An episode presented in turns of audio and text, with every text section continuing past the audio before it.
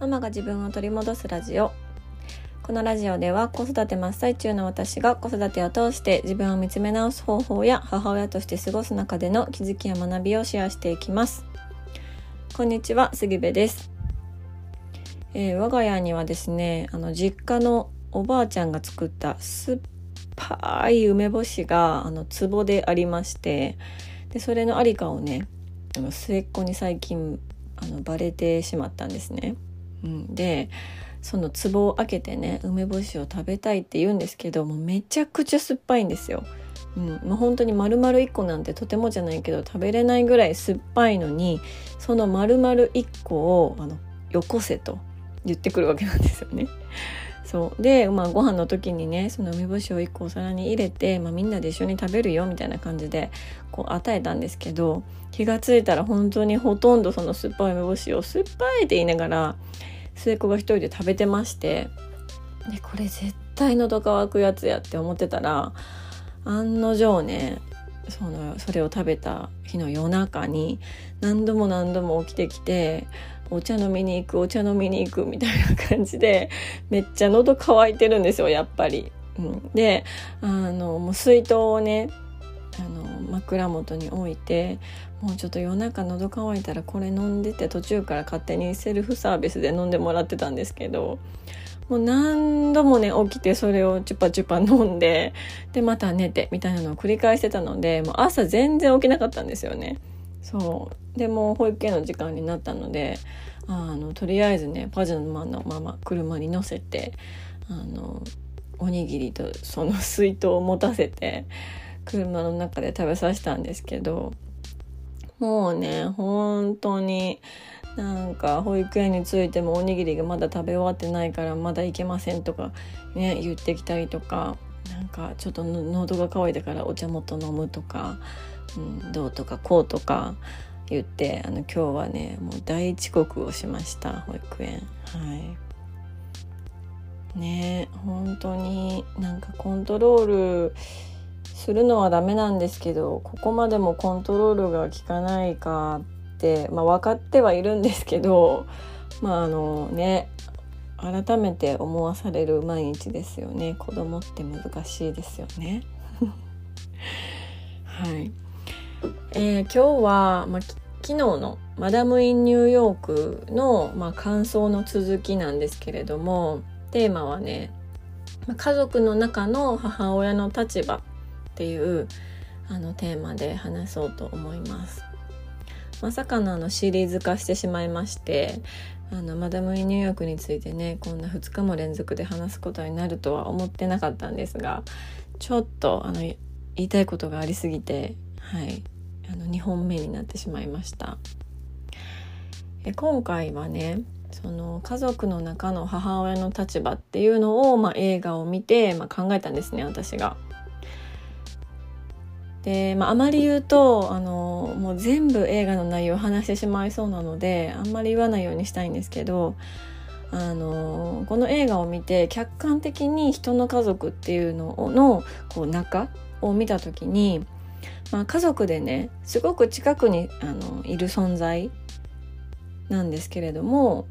こう母親って時にすっごく孤独なんじゃないかなって思ったんですよ。うん、映画を見ていても思ったし私自身も、まあ、少なからずそういう風に感じたこともあるし、まあ、自分の母親を見ていてもなんかちょっとそんな感じがするなっていうのを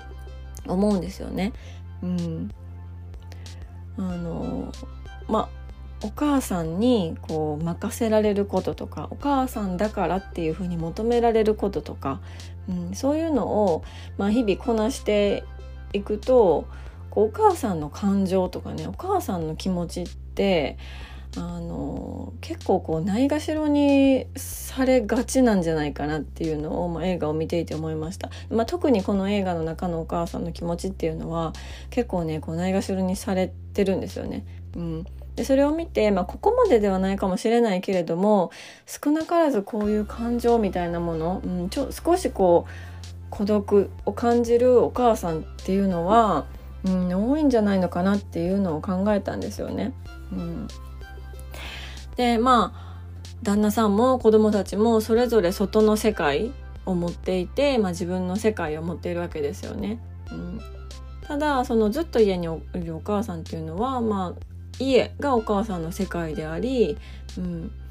まあ、仕事をしていたとしても、まあ、基本的には家があのお母さんの世界なんですよね。うんで、まあ、このね映画の中のマダムも自分のしたいことと、まあ、家族のお世話をするっていう2つのことのこうバランスがうまく取れなくって、まあ、そこで葛藤するシーンとかもあるんですよね。うん、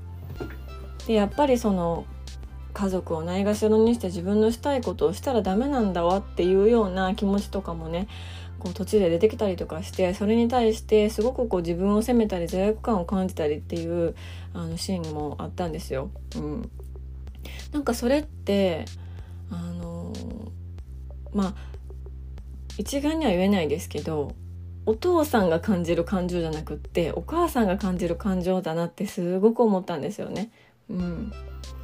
こうどうしても一つのことに集中こうしたくてもできない、うん、家庭とプラス何かみたいな感じでもう本当に両手でいろんなものを持っているっていう状況がお母さんなのかなっていうのをすごく感じました。うん、で私もあの仕事をしながら、まあね、正社員として働こうとしながら家族のことを見ていくっていう時にもう本当にね両手にいろんなものを抱えながらあの細いロープの上を歩いてるような感覚だったんですよ、うん、だからちょっとでもバランスが崩れるとすぐに落ちてしまうようなあの気持ちでいました、うん、だからね一人が熱出したりとかしたらもう落ちるんですよね、うん、だからすごくこうなんか難しいなってうん、思ってたんですけどただねそれが今はこう自分をすごくこう知っていくこととか自分をきちんと受け入れてあげることでその、まあ、たくさんの、ね、家族のこととか仕事のこととかやりたいこととかっていうのがこう全部こうそのエネルギーが掛け算になる時が来るんだなっていうのをあのすごく感じてるんですね。うん、そうであのーまあ、夫婦関係もそうで一緒にね住んでいて同じ屋根の下に住んでいて近いはずなのにこう近すぎるからなのかあの、まあ、気持ちが分からなくなったりねお互いに何を考えているのか分からなくなったりとか、うん、全然違う方向にお互いが進んでいってしまってこう助け合う方法が分からなくなったりとか、うん、っていうのはあの私も経験ありますしこのねマダムもあのそういう風にセリフの中で言ってるんですけど、うん、近いはずなのに遠いみたいなね、うん、心は遠いっていうようなあの感覚はすごくわかるなと思っていてでその時にねどうすればいいかっていうのをマダムが言ったんですけどそれはね自分で自分を助けてあげるって言ったんですよ。うんで私もうまさにそれやなって、うん、いや私が言いたいことはこれやっていうのをあのそこですごく思いました、うん、自分で自分を助けてあげて自分が自分の一番の味方になってあげることが本当に重要なんですよね、うん、そうなると、まあ、家族の中でこうなんとなくあの孤独を感じているお母さん、うん、とかでもあの自分のことをねあの受け入れて自分に自信を持って母親として主婦として、うん、過ごしていけるのになっていうのをすごく思ってます。ただね言葉で言うのは簡単なんですけど自分を受け入れるとか自分に自信を持つとかっていうのはねすごく簡単なようでめちゃくちゃ難しいことではねあるんですけれども、うん、でもなんかあのお母さんだからこそ主婦だからこそ自分で自分を知って自分で自分を助けるっていうことが本当に大切だなっていうのを改めてね思いました。うんやっぱりこう周りは何にも言ってくれないですし、うん、あのねお母さんって本当にすごいことをしているのにみんなやってるから当たり前みたいな風潮がどこかあったりとか、うん、そういう風にあの子供からも